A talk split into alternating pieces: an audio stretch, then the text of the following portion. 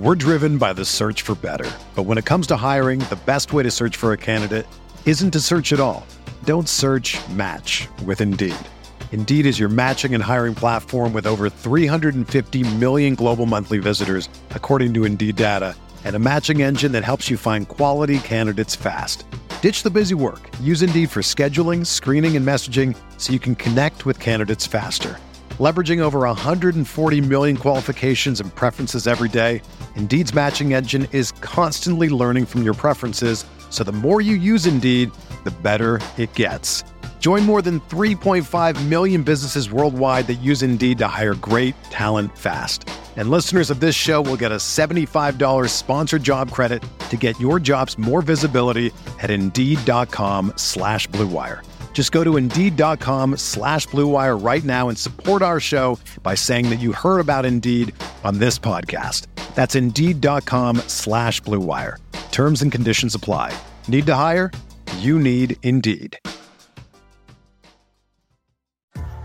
What's up, y'all? It's Drewski, and I've teamed up with Mountain Dew to produce a hilarious new basketball podcast called The Dew Zone with Drewski. Learn the backstories of your favorite ballers and celebrities like Jamal Murray. Did you have like a favorite team? Was it the Raptors at the time or no? Was the Raptors even started around that time? Come on, bro. I ain't that old, fam. you talking like I'm 50. Taylor Rooks, A'ja Wilson, and many more. You won't want to miss this. Listen to The Dew Zone with Drewski on Apple Podcasts, Spotify, and wherever you listen to podcasts.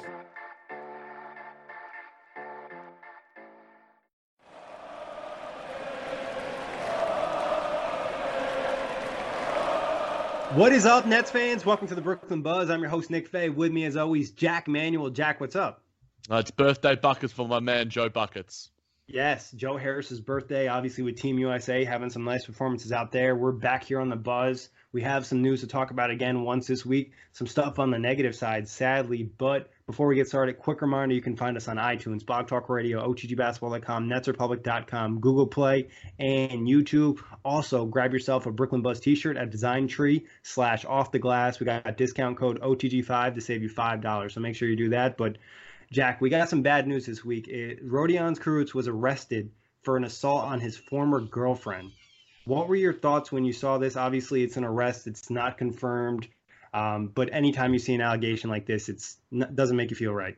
Oh, it's concerning. It, it makes you feel uneasy in, in, a, in a lot of the worst ways, Nick. Um, you know, it's it's not news that we, we want to speak about, but it, it's Nets news, and you know, it pertains to not just you know Rodions Kurucs, the basketballer, but him as the person, and you know, this this sort of status could affect him, you know, just living in the United States as well. And you know, if these allegations are true, if the the charges do, um, he's obviously pleaded not guilty, I believe, um, and you know, I believe there is a trial set for uh, close to the start of the season.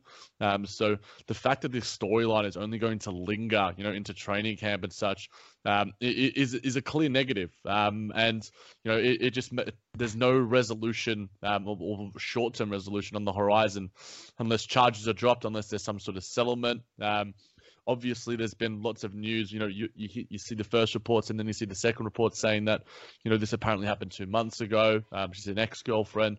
You know, you can read into them what you will, and but I think it's you know it's misleading to do so. It's dangerous to do so, um, especially in an environment where these allegations are incredibly serious. And you know, it's certainly above my pay grade level. But um, hopefully, I, I, think I've put this on Twitter as well. But I'll say it again uh, on on in this audio platform. Things are resolved sooner rather than later for everyone involved, and there is some sort of uh, peaceful resolution for everyone uh, that is involved. Yeah, like you said, this is an extremely slippery slope. You know, it could come out that this is all fake and that they just get swept under the rug. And it was you know allegations that came out after the two had broke up. And like you mentioned i believe it happened around june 27th the end of june. And now we're just finding about it now. Or it could come out and it could be true. And then you know obviously it could like you mentioned it could uh, impact rodion's you know immigration in terms of because he's playing here on a work visa. It also could just impact the view of rodion's and how the nets are going to handle the situation too because it's weird as an NBA team because you don't know if it's true or false. Like obviously you want to believe your player, but something like this is extremely serious because it's not like it was just a small thing. Reports are that he choked her, prevented her from breathing, and that's not something you want. And it's not something you want to represent your culture or your organization, especially when you put so much time and effort over the last couple years to change the perspective of your team. And now you have, you know, the whole this whole situation and Wilson Chandler with the PEDs, which isn't necessarily as bad because obviously he said it was an accident type of thing, but this yeah. type of thing is really serious. And how the Nets handle it, if it's true, could you know determine if the culture is real or fake. Yeah, I mean, there's there's so many different storylines, not just surrounding you know Rodion's, um, it, it specifically like you mentioned it, the team in general. Um, you know, Alex Spiro apparently spoke to Sports Illustrated, and, and I'm quoting him here: the former couple flew away together arm in arm in the days that followed the alleged incident. Only after an unfortunate breakup did these claims appear. Claims that the misdemeanor hearing today revealed were backed by no photographs or objective medical facts. So, I mean, obviously he's going to be representing his client in a specific way. Um, you take him for his word. Um, uh, again, you know, once this thing is resolved, uh, I think we'll all be better for it. Yeah, and then we can actually give a real take on it because right now it's just about you know he it's said conjecture. this, he said this. It's, yeah, it's all conjecture. Yeah. So, I mean, it'll be interesting to see how it all goes down. And obviously, we hope for the best. We hope it's fake because, you know, we enjoyed watching Rodion's play. And this changes your perspective of him as a player and as a person. You know, you don't really want to root for somebody who does things like that. Obviously, people do get a second chance. But at this point, you're an adult in your life. You know, you're representing the NBA, the Brooklyn Nets. You need to have better behavior. Yeah. And I, think that there was one thing that sort of I sort of forgot about, but I sort of thought about when I heard this was – um, the the sexual assault claims uh, against Kristaps Porzingis, and I think that I don't know what happened with those. Like, were those dismissed as well, Nick? I believe they were just, you know, dismissed. I don't think there was enough evidence for anything to happen. Maybe there was some type of settlement, but it got swept under the rug pretty fast because no one's really talked about it. And at one one point it would seem like Porzingis was going to be in major trouble. Same thing similar with the Luke Walton thing. I don't know if you remember yep. that. There was yep. happened this summer where they said he sexually assaulted a woman and that looks like the NBA did an investigation. I believe the Kings did and they couldn't find any evidence. So it's going to be about the evidence. It doesn't mean it's true or fake, but you know, we'll see what happens. Yeah, at the end of the day, you know, we we mentioned the fact that the fact that she's you know um, alleging these claims two months later, I'm, I don't know how much timing um, plays a role in this, but you know you take everything you know as seriously as you can, um, and hopefully, like I said, I'll, I'll, keep repeating it. You know, this is a shitty situation for everyone involved. Rodion's, you know, his ex-girlfriends, um, the Brooklyn Nets. Um, hopefully, everyone finds a, a, a, peaceful resolution so we can move on um, and talk about some some more fun stuff like we will be as we do in this pod. Yeah, and it's just a weird situation. I would even say for his teammates too. Like you want to support yeah. your teammate, but you don't know like if it's you know if it's real or fake. But uh, I guess would you know? I guess let's just assume in the assumption that it is real, and uh, you know we don't want to assume that about Rodion's. Do you think the Nets will be forced to make a move and they'll cut Rodion's, or they'll su- suspend him extra uh, on top of what the NBA does, or they'll just deal with the NBA suspension and let him stay on the roster, or this could lead to more roster change? Yeah, it's hard to think about. I mean, you look in the past history of how the NBA as an organization has dealt with um, domestic sort of abuse and, and, and, and those sort of allegations. And most of the time they've been pretty sort of light on it, you know, probably like a, a range of like five to sort of 25 games. Um, and then obviously there's what the team does and obviously what the, the, the, the law enforcement officials, um, how they sort of deal with the, uh, the case itself um, specifically. Um, you know, if I was Sean Marks in my shoes, and you know, obviously we are being completely hypothetical here. Um, if these are true, um, I don't want Rodion Kurucs wearing a black and white uniform.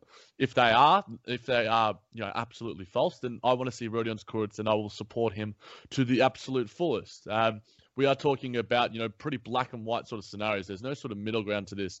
He's either guilty or he's not guilty. And, you know, with that sort of being said, you know, I either 110% fully support Rodion's as a player and as a man, or I'm the complete opposite. Because if these are true, you, you can't have a person like that on your roster. You can't have a person of that character who's um, committed such things and, and done such uh, horrible things. But at the end of the day, you know, those still haven't been proven true yet. Those are just my opinions if they were to eventuate.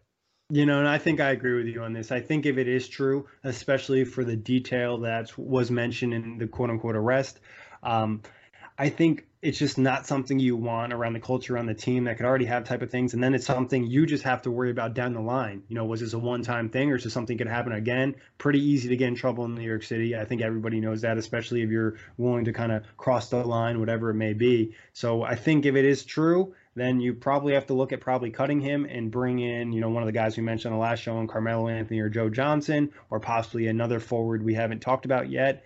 And then if it's false, you know, Rodions gets full support. You kind of help him change his image, maybe do some good PR things. But it's kind of just like we've talked about a wait and see thing. Yeah, and it sucks that this, uh, again, I'll repeat, it sucks that this is going to linger uh, just for everyone you know the Brooklyn Nets trying to, and literally their biggest offseason in the history of the franchise. They've got two of the biggest superstars um, that we've seen uh, in, in recent years, and now this is sort of hanging over the, head of the organization. Obviously, that pales in comparison to to the you know, the case itself and um, what might be going, what Rodions might be dealing with, and obviously what his ex girlfriend might be dealing with uh, as well. Um, but yeah, it just sucks for everyone involved. Um, just a shitty situation and something that I, I wish we didn't have to speak about really. Yeah, 100% agree. So hopefully, I mean, it'll be taken care of sooner than later, but like you said, the court case isn't for a while and they these things tend to kind of drag out, especially if there's no, you know, pure evidence or it's just a constant battle of he, um, him versus her. But uh on the Wilson Chandler thing, do you think anything is going to happen with that? Do you think if we would have seen Wilson Chandler be cut, it would have already happened, or is it you know still a possibility we could see him waived and the Nets make a move for Carmelo or Joe Johnson?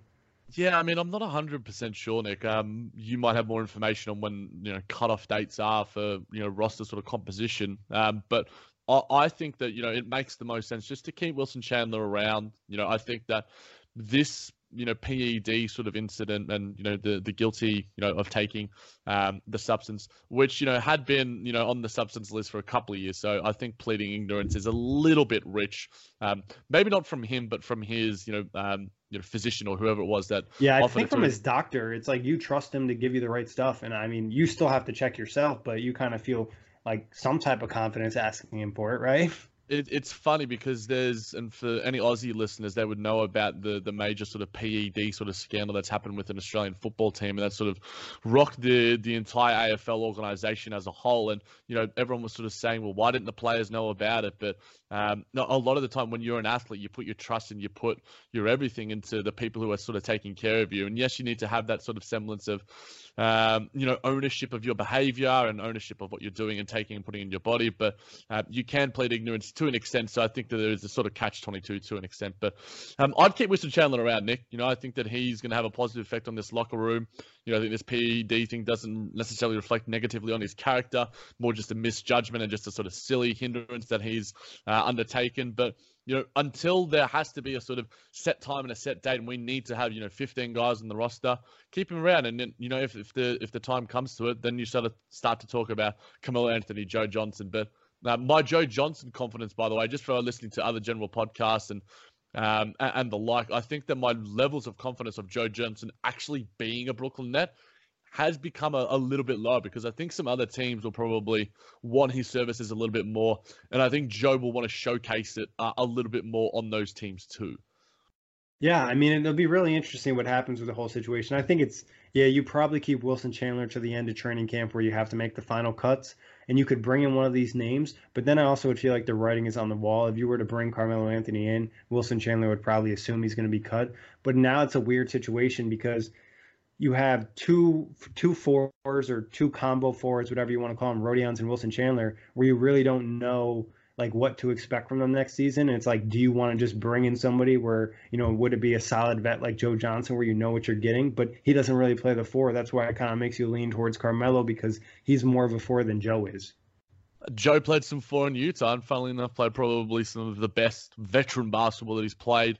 You know, in that position. Um, I, I, do agree, though. Um, I think that Melo seems like the better fit, and obviously, you know, it, it's a you, you weigh up everything, um, their pros and their cons, and how they're going to fit on this, you know, Brooklyn Nets, you know, team and, and the roster.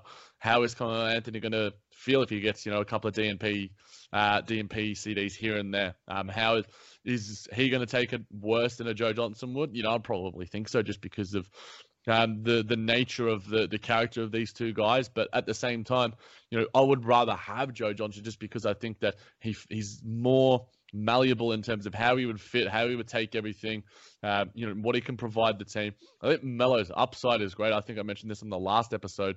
You know, I think that, you know, Melo could probably give you a, a quarter or two where he wins a game for you uh, in the crunches because he can hit buckets left, right, and center. Um, but, you know, obviously everything surrounding Rodions and, and Wilson Chandler does affect the status of these two guys. And I think at the end of the day, that's probably going to push Joe Johnson in a different direction. And Joe Johnson did say, and I think I might chat about this on, on JVT, that the Nets have championship level talent. So he's obviously high on what the Brooklyn Nets have right now. Um, and obviously, he's, he's not going to say anything negative towards the organization. But I think a team like, you know, Philly, uh, I think a team like, you know, Detroit, uh, maybe even Milwaukee would probably want him. And, and I think, you know, in terms of the priorities of Joe Johnson, in terms of playing time, championship aspirations, um, the Nets are probably in the middle rung of that. Uh, but he does have the history there. Yeah, it'd be interesting. I mean, he did work out for them, and it was interesting. I mean, Carmelo, uh, I think, said he was interested in playing for like the Lakers, Clippers, or Nets. Obviously, he has some relationships with players in those teams, but it does make the Nets seem more appealing around the league just because having the star talent. I also wouldn't rule out the Lakers for Joe Johnson because LeBron was also at that championship game and was one of the first people to kind of celebrate that uh, game-winning shot with him. So don't sleep on that too. Yeah, interesting. Yeah, I think that probably that's been swept under the rug a little bit, and I think that you know the the Lakers will take whatever talent that they can get. They're obviously a bit of a you know an island of misfit toys in a weird way, yeah. but at the end of the day, they've still got LeBron James and Anthony Davis, and yeah, Joe Johnson in there for uh, you know an 82 game season where the slog can be you know pretty real, and you might need a, a few buckets here and there. Joe can certainly give you that. Yeah, for sure. I mean, and he's to be a guy that if he isn't signed right away, I think he would he'll end up on an NBA roster. But uh, Jack, you want to talk about the latest uh, Kevin Durant Instagram post? Yeah, so Nick, you alerted me to this. Um, I have to search it up on Twitter and Instagram. Um, what were the photos specifically of for those that haven't seen it? Kevin Durant standing on his bat, his uh, surgically repaired Achilles leg on one leg. So simply just bouncing on that one leg, which is pretty impressive considering he's still, you know, not that deep into his rehab. Yeah, obviously it's incredibly positive, um, incredibly positive news, and obviously there were plenty of comments shading my dude, you know, with his uh, spindly frame, but we know he's the Slim Reaper. Give him, give him a break, and uh, I, I, think that obviously the the fact that he is releasing these images show, is showing that you know he's wanting to broadcast this to the world. He could hide he doesn't have to post anything, but he's broadcasting this on on a social media platform for millions and millions of people to see, and it's going to get aggregated by everyone. I saw it. I found out by the ESPN, um, Instagram, and Facebook page, and and their Twitter page. So it, it's being this whenever Kevin Durant does something on on Twitter, like he's been commenting back and forth and saying stuff about PJ Tucker and all and all the le- all the rest, it's going to be news. Kevin Durant is one of the biggest personalities that we have in the game right now. So for him to broadcast this, show shows us that he has a level of confidence of where he is at, and the medical staff around him are confident enough to put it out there as well. So, uh, nothing but good news. Obviously, it is just a step al- along the way in the recovery process, but um, it, it's good to see nonetheless that he looks happy, he looks confident, um, and he's taken those necessary steps in in the injury, in the healing process from that uh, terrible Achilles injury. Yeah, and I mean, you know, bouncing on one leg is putting a decent amount, not obviously a ton of pressure. It's not like he's exploding off that leg or anything like that, but you're putting a decent amount of pressure on your Achilles and on your ankle. So it is definitely a positive sign. I also just saw something um, with the NFL season starting. I believe it's a Eagles player who tore his Achilles and he's recovered in eight months. He's around the same age as uh, KD, but he also weighs 335 pounds. So that's a real positive for KD being a slim guy in this situation. Exactly. Um, so I'm I'm really positive on, on seeing it, and um, hopefully we see more of it. And maybe that means the, the minor inklings that we might see Kevin Durant pull on the black and white in 2019-20. Um, the optimism is going to remain there, um, but the skepticism will remain there from me too, because uh, that's just me. is are your percentages moving up at least? Uh, no, I think that they maintain, you know, a semblance of around that sort of, you know, 40, 30 sort of range. Um, I think that if we see um, you know him working out and shooting hoops and and dunking and, and doing more explosive sort of activities, then yeah. But he's just standing on it. That's the literally probably the first thing that you want to do to test out the Achilles strength. Yes, it is a good sign, um, but we don't know the the the necessary bad steps along the way. Um, you know, is he gonna? You know, he's not gonna. You don't on. You never post anything on social media that's like you having a crappy day. So if he's like having a, a bad day with his injury process, you know, he's feeling bad mentally. We're not to hear about that um, unless there is a tell-all documentary, which you know could happen. It could be on the boardroom or something in the near future. But um, you only post the best, you know, rosiest stuff on social media. So um, I'm, I'd be interested to see um, in a couple of months' time. You know, if there are any setbacks along the way, obviously with the Achilles injury, there are so many muscles around there um, that rely on on the dependence of that being fully healthy. So it's not going to be smooth sailing, but um, one step at a time, and you know he's just ticking the boxes uh, as he goes. Yeah, I mean, I definitely am starting to feel more confident about it. I actually was on another podcast uh, previewing the Nets, and one of my prediction was that Kevin Durant will play in this season. So there you go. You're you're always the the ever optimist. I'm always the ever pessimist and skeptic skepticist, if that is a word. But um, I'm. It's funny because normally in like life in general, I am an optimist. But when it comes to my sporting teams, I'm always just like a lot more pessimistic because I would rather be surprised and be happy that my you know predictions are actually untrue.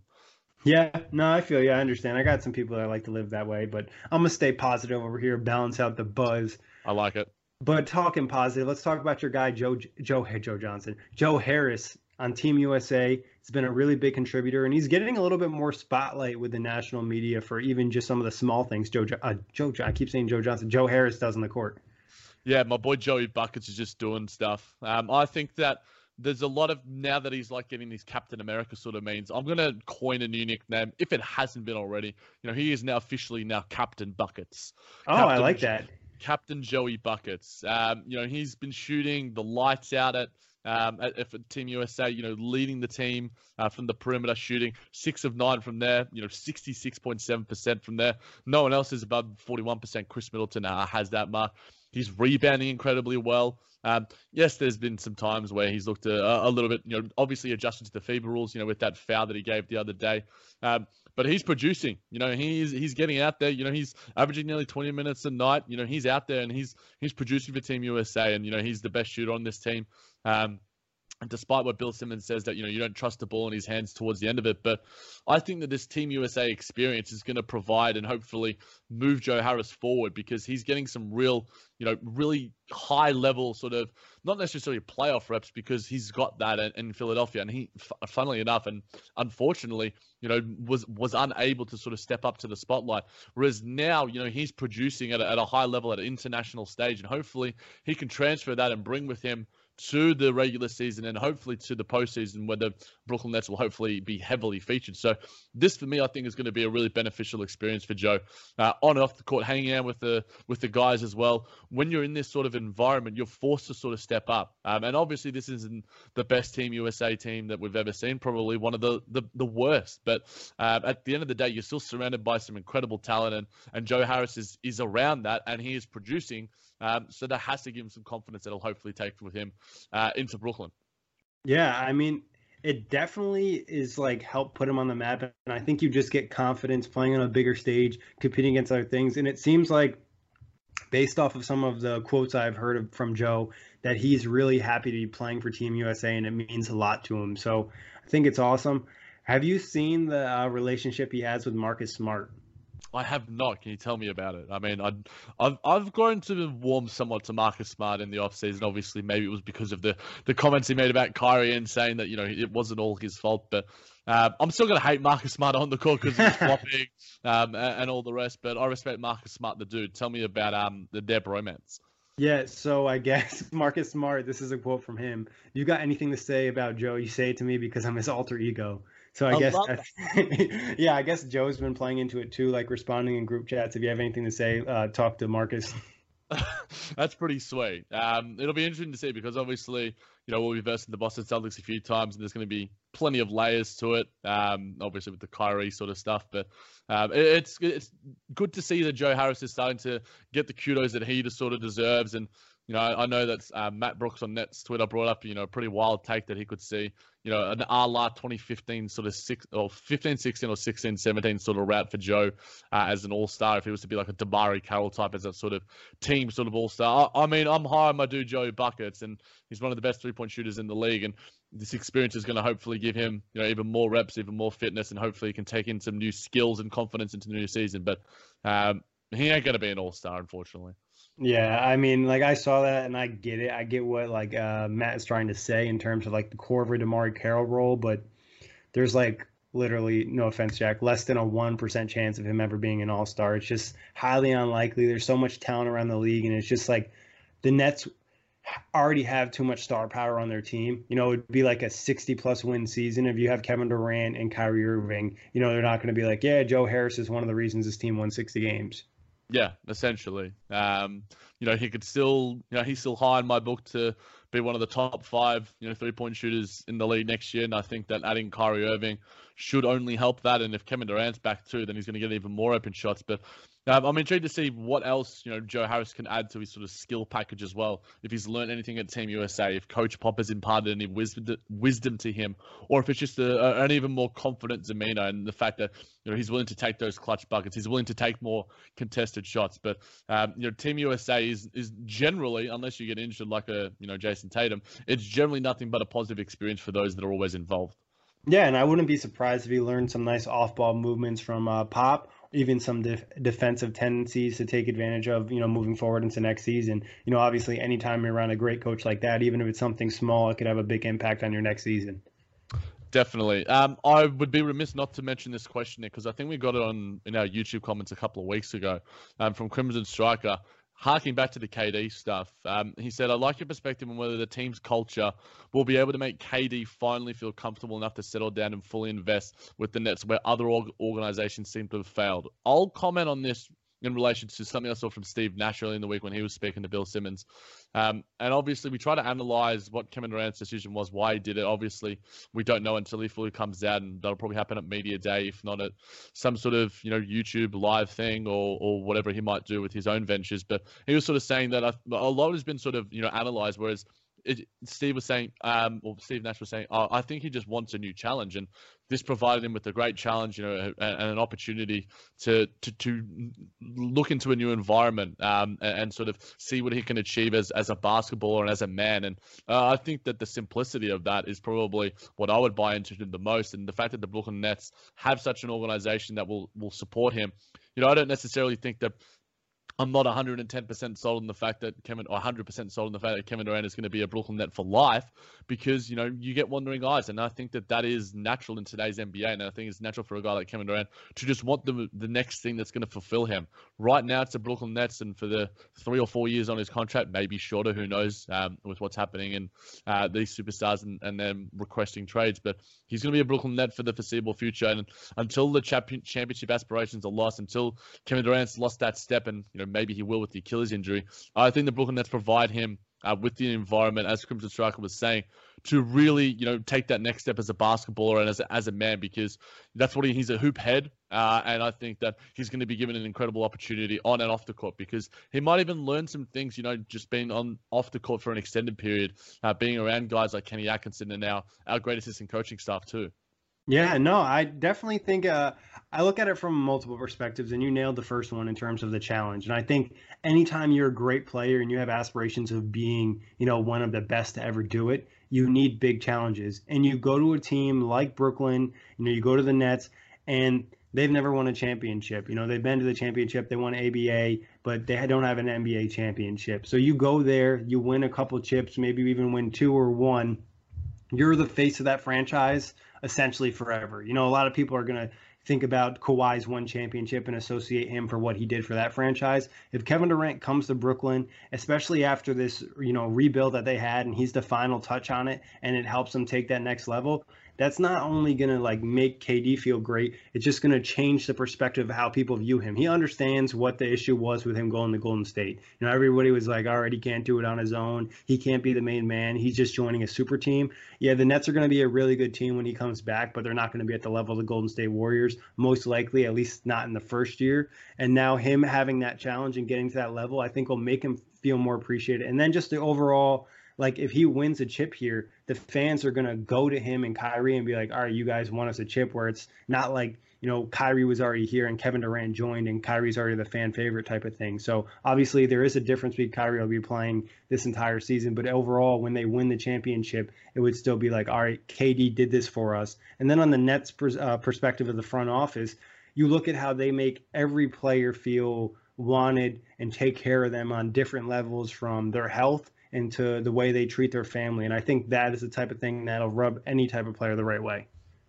Oh, absolutely. Um, you know, I think that basketball is only a minute part of these uh, these people's lives, and despite the fact that you know, when we associate Kevin Durant, we associate LeBron James, all we think about is the basketballer. But, um, you know, you aren't, they might be defined by their, their prowess on the basketball courts right now, but, you know, it's only a short term sort of, you know, if you're lucky like LeBron is, you, are doing it for, for 15 to 20 years. But a lot of these guys are just defined by what they do on the court. But I think the Brooklyn Nets provide them a way where they value the individual as well, like you were sort of saying, Nick. And, you know, obviously KD has a lot of his business ventures as well. And the fact that they're in New York um, helps him have that accessibility with that. You know, he can continue to expand his role as a off the court businessman and, and, and, with all his financial sort of um, you know endeavors. Um, he's going to find success there. And you know I think that the entire sort of the holistic view um, the Brooklyn Nets give him a real opportunity there. Similar to you know I guess LeBron in, in LA you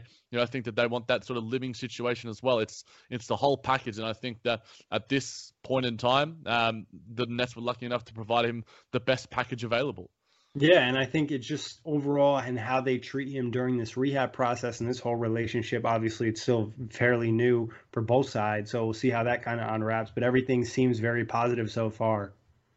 Definitely, definitely. What else you got for us, Jack?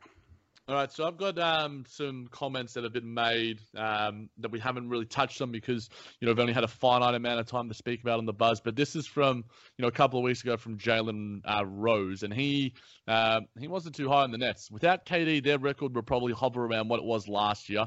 On paper, if everyone plays to their expectations, I don't feel the Knicks' record should be far off that and almost be as good as theirs. Uh, what's Jalen smoking? Jalen is still upset that uh, KD decided to sign with the Nets and not the Knicks because he was on that that bandwagon pretty much for the last couple months, and he said it was a lock he was signing with the Knicks, and it didn't happen. I don't know what he's smoking. I mean, think you could look at these two teams, and it's the easiest thing to see why they're one team's going to be a lot better than the other is just look at the guard play. Like the Knicks possibly don't have one starting level NBA guard on their roster, and the Nets have possibly you know two All Stars and one fringe All Star and I think they have a surplus at the position that is probably the least valuable for today's NBA in the power forward. You yeah. want to have either, you know, I, I think we've spoken about this just general view on basketball and the fact that you know you need a, a great wing um, to win a championship in, in the modern era, which they don't have, which the Nets have, but he's obviously unhealthy or at the very least, you need you know a, a really good point guard. You know, like the the Golden State Warriors with, with Stephen Curry.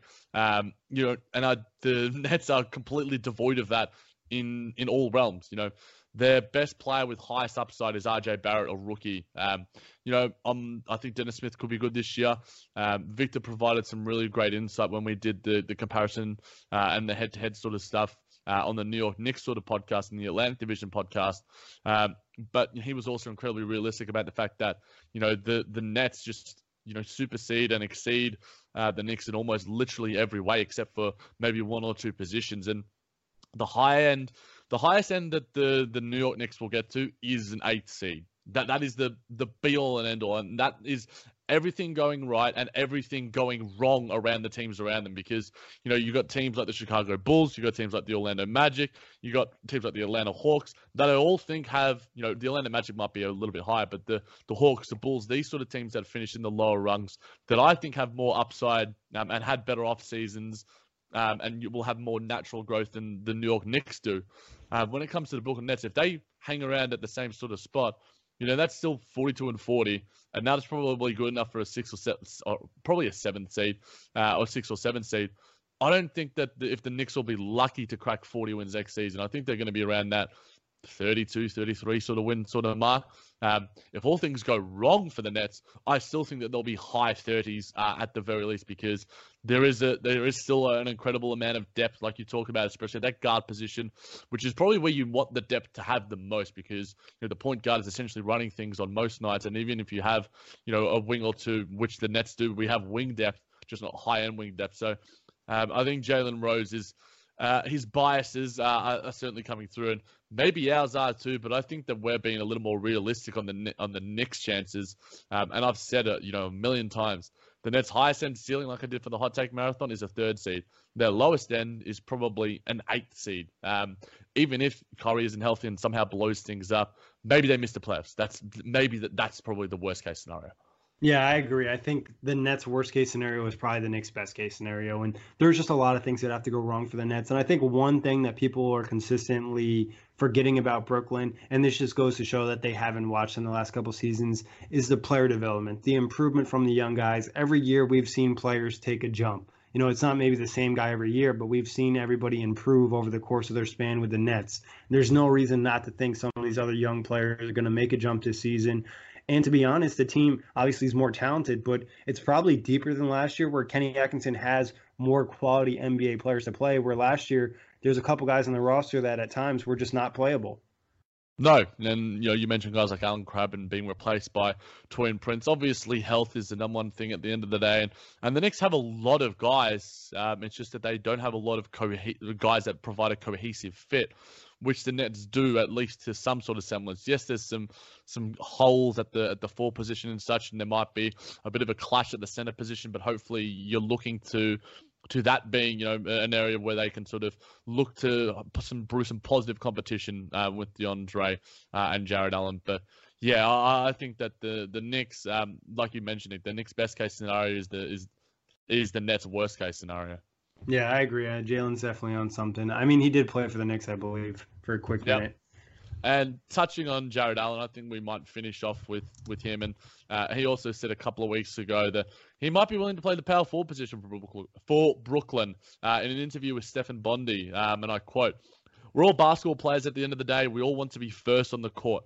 But at the end of the day, whatever I can do to help the team win, that's what I'm going to do. I don't know what it's going to come down to or the coach's system, but for me, I'm prepared to play the four or the five. It's interchangeable for us, but I'm ready to play wherever they throw at me. Yeah, I mean, I think it's highly unlikely Jarrett Allen plays the four at all this season. It maybe be for a couple minutes, if that, but I just don't really see it happen. I think they want Jarrett Allen to develop as a center, and he's going to get all of his minutes at center. He just doesn't really play the floor. You know, his three point shot isn't there yet. His perimeter defense isn't there yet. There's no real reason to put him in a position like that where he most likely won't succeed. Yeah, I think that the number one thing from that sort of takeaway, other than obviously that he's prepared to play the four, is that it's interchangeable for us. That little like comment, like a uh, side comment, in the fact that I don't that think they, that's true though. I don't think it's true either. But the fact that he made it is that you know, has Coach Kenny telling him something in the offseason that we don't know? Uh, yeah. Is there like a system change that is going to be now based off the fact that now we have DeAndre Jordan? Is Coach Kenny going to be changing something? Uh, it's definitely not interchangeable because I would expect our best value at the four position to be Rodions or Taurean.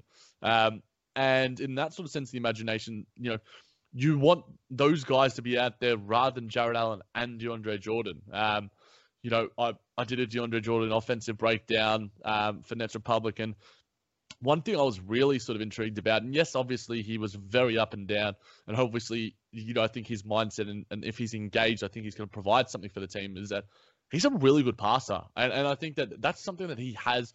Jarrett Allen does have a little bit of it, but I think DeAndre Jordan's offensive game as a passer in, in, in the DHOs with a guy like Kyrie Irving and as a kick out passer. And he had some really nice bounce passes that I didn't really put in my breakdown either um, to some cutting guys. That's something that I think that he has that Jarrett doesn't have right now. And I mean, we'll obviously speak about um, all, all, these guys in depth when we start our player preview series pretty soon. But um, DeAndre Jordan might have that five position locked up right now. I think that there's you can literally toss a coin and you know it's going to be 50-50 most nights and I would be happy with either of them starting. They are both starting caliber players. Jarrett Allen is better right now. I'd probably rather have him start. Um, but DeAndre Jordan, if he has a good off season, he's coming into training camp, you know, looking trim and, and, and engaged, and you know he's you know hitting those free throws still. Then I'm happy to have him starting as well. Yeah, I think there's an argument probably to be made that if DeAndre Jordan is engaged and locked in and like you know playing to his full capability, he should start because he's just a veteran. He has a better understanding of different things along those lines but there's no guarantee he's going to come and fully engaged, fully locked in at the highest level. He might be at like 80%, and then Jarrett Allen might get the nod. So I think it's a really interesting battle between those two because there's obviously pros and cons for each side. You know, guys been in the NBA long, as long as DeAndre Jordan knows the small things that Jarrett Allen is still learning right now, and I think they can benefit from each other. Yeah, I think they can too, and we saw that with sort of Ed Davis as well. I think that they'll yeah might be, you know, a, a, little more of an unhealthy sort of fit in, in terms of the on court wise and, you know, how can he sort of just distributes those minutes. But, you know, hopefully the preseason, it's the, the kinks are worked out somewhat and, you know, the early parts of next season and in training camp and, you know, that there is, you know, a level of camaraderie and respect that is developed between these two. But, you know, we want Jarrett Allen to be the starting center of the future for the Brooklyn Nets and we want him to continue developing. Obviously, he still lacks the sort of frame to, to go against those guys and, and just the overall strength. And I think that that's one thing that's always going to count against him. And until he develops, whether it's you know the mental strength or whether the physical strength, um, it's always going to be a, a, hurdle to him being you know the top five center that Spencer Dinwiddie thinks he can become. Because you know I think Jarrett Allen, his ceiling, um, you know, is probably like somewhere like what Miles Turner is producing right now. Um, I think, funnily enough, that Jarrett Allen's probably a slightly better rebounder, but Miles Turner's defensive acumen um, and we're not saying I'm not saying Jarrett Allen is a bad defender, but Miles Turner is one of the best defenders in the league, and his offensive game, you know, his ability to shoot in the perimeter, and his just overall offensive repertoire um, pales in comparison to what Jarrett Allen has right now. Um, and obviously, funnily enough, being former college um, alumni as well. Yeah, I think that's more of a, a, game for him to get to is closer to a Miles Turner type because of what he does on the court. And I don't think Jarrett will ever be a giant guy, but he just needs to hit that grown man strength of which we've talked about in the past. Yeah, I mean, like Miles Turner isn't huge. Like he's not a hulking, bruising, you know, DeAndre Jordan, Dwight Howard, these sort of big sort of lumbering guys. Though those guys are obviously incredibly athletic and limber too. But you know, um, I think that he just needs to have that level level of competence when it comes to the strength and the ability to not get you know not be a sieve when it comes to being backed down by the likes of Nikola Jokic, Joel Embiid, Anthony Davis, these sort of guys. Maybe not Anthony Davis because he's going to be playing the bloody four position, but Joel Embiid and Nikola Jokic specifically, especially Embiid because you know that guy's going to be a rival for the long term future if he's healthy because you know, he's one of the best players in the NBA, and um, you know he's going to come up against him a lot. And you know, there's already a mini rivalry brewing when he elbowed him in the freaking face. And I think that if you want to do something about it, um, Jarrett, then you know you got to keep working on it, um, keep working on that mental and physical strength. And you know, maybe it's something that never comes, but maybe he makes up for it in other ways. Maybe that three point shot becomes such a weapon that you know he becomes more of a, a an outside sort of presence, um, and maybe some other strengths override the fact that he lacks that strength. But um, he's not necessarily elite in enough areas um, that he can, you know, lack that sort of uh, competency as a sort of down low defender. Um, you know, yes, he's a great, you know, rim protector and a rim blocker. Um, but that doesn't make up for the lack of, you know, strength when it comes to one of the, the core sort of skills as a defender when it comes to against those uh, other guys at the five. Yeah, and I think at the center position for you to be considered, you know, in the top five or even the top ten, you need to just be able to hold your own in the post, like you said. You don't have to be overly strong, but you need to be just not getting bodied in the paint. You need to at least put up some type of competition where they have to fight through it, or they're going to have to earn it. Yeah, definitely. Um, and one last comment, and I'll bring this up because we are speaking about Jarrett Allen and DeAndre. This is uh, I heard this on the Hardwood Knox podcast uh, a couple of weeks ago, and I wrote it down in my notes. Uh, that signing DeAndre will stunt Jarrett Allen's growth. Do you believe that, Nick? Signing DeAndre will stunt Jarrett's growth. Um, I mean, I think there's a possibility of that happening, but I also think there's a bigger possibility and a more likely scenario of DeAndre helping Jarrett's growth because what we saw him do with Mitchell Robinson last year, and the fact is he knows what he's getting into coming to the Nets, what Jarrett Allen has done, and the relationship he already has with a Kyrie and a Kevin Durant And I think the relationship DeAndre seems to be building with the entire team. I know Spencer Dinwiddie already said he's probably the funniest guy on the team. Yeah, it's always it's nice to see that um, camaraderie continuing to grow and that chemistry off the court. Um, it's going to be uh, a fun training camp as well. I'm looking forward to finally, you know, talking about some on-court stuff and some stuff that aren't just like you know plain blase comments like yeah, Taurean Prince, yeah, I want to win, yeah, we know, man. Caris LeVert, yeah, I'm, I'm willing to do whatever it takes. And it's just like, all right, guys, we want something that we can talk about in the Brooklyn Buzz, um, but we respect these guys nonetheless, obviously. Yeah, for sure. Obviously, we're waiting for the preseason training camp, media day, whatever it may be, to just give us a little bit more juice. And before that, you know, we'll be getting into our player preview series very soon, like we've been doing the last couple seasons, you know, previewing each player's upcoming 2019 20 season. As always, Jack, a pleasure talking Nets with you. Thank you, everybody, for taking time to listen to the show. And you can find us on iTunes, Blog Talk Radio, OTGBasketball.com, NetsRepublic.com, Google Play, and YouTube. Whether you're a world class athlete or a podcaster like me, we all understand the importance of mental and physical well being and proper recovery for top notch performance. That's why I'm excited that Unifyd Healing is sponsoring podcasts on the Blue Wire Network. Unifyd Healing is a new and super innovative global network of wellness centers powered by Energy Enhancement System, or EE System. If you haven't heard of the EE System yet, then you'll want to listen up. This technology promotes wellness, deep relaxation, purification, and rejuvenation.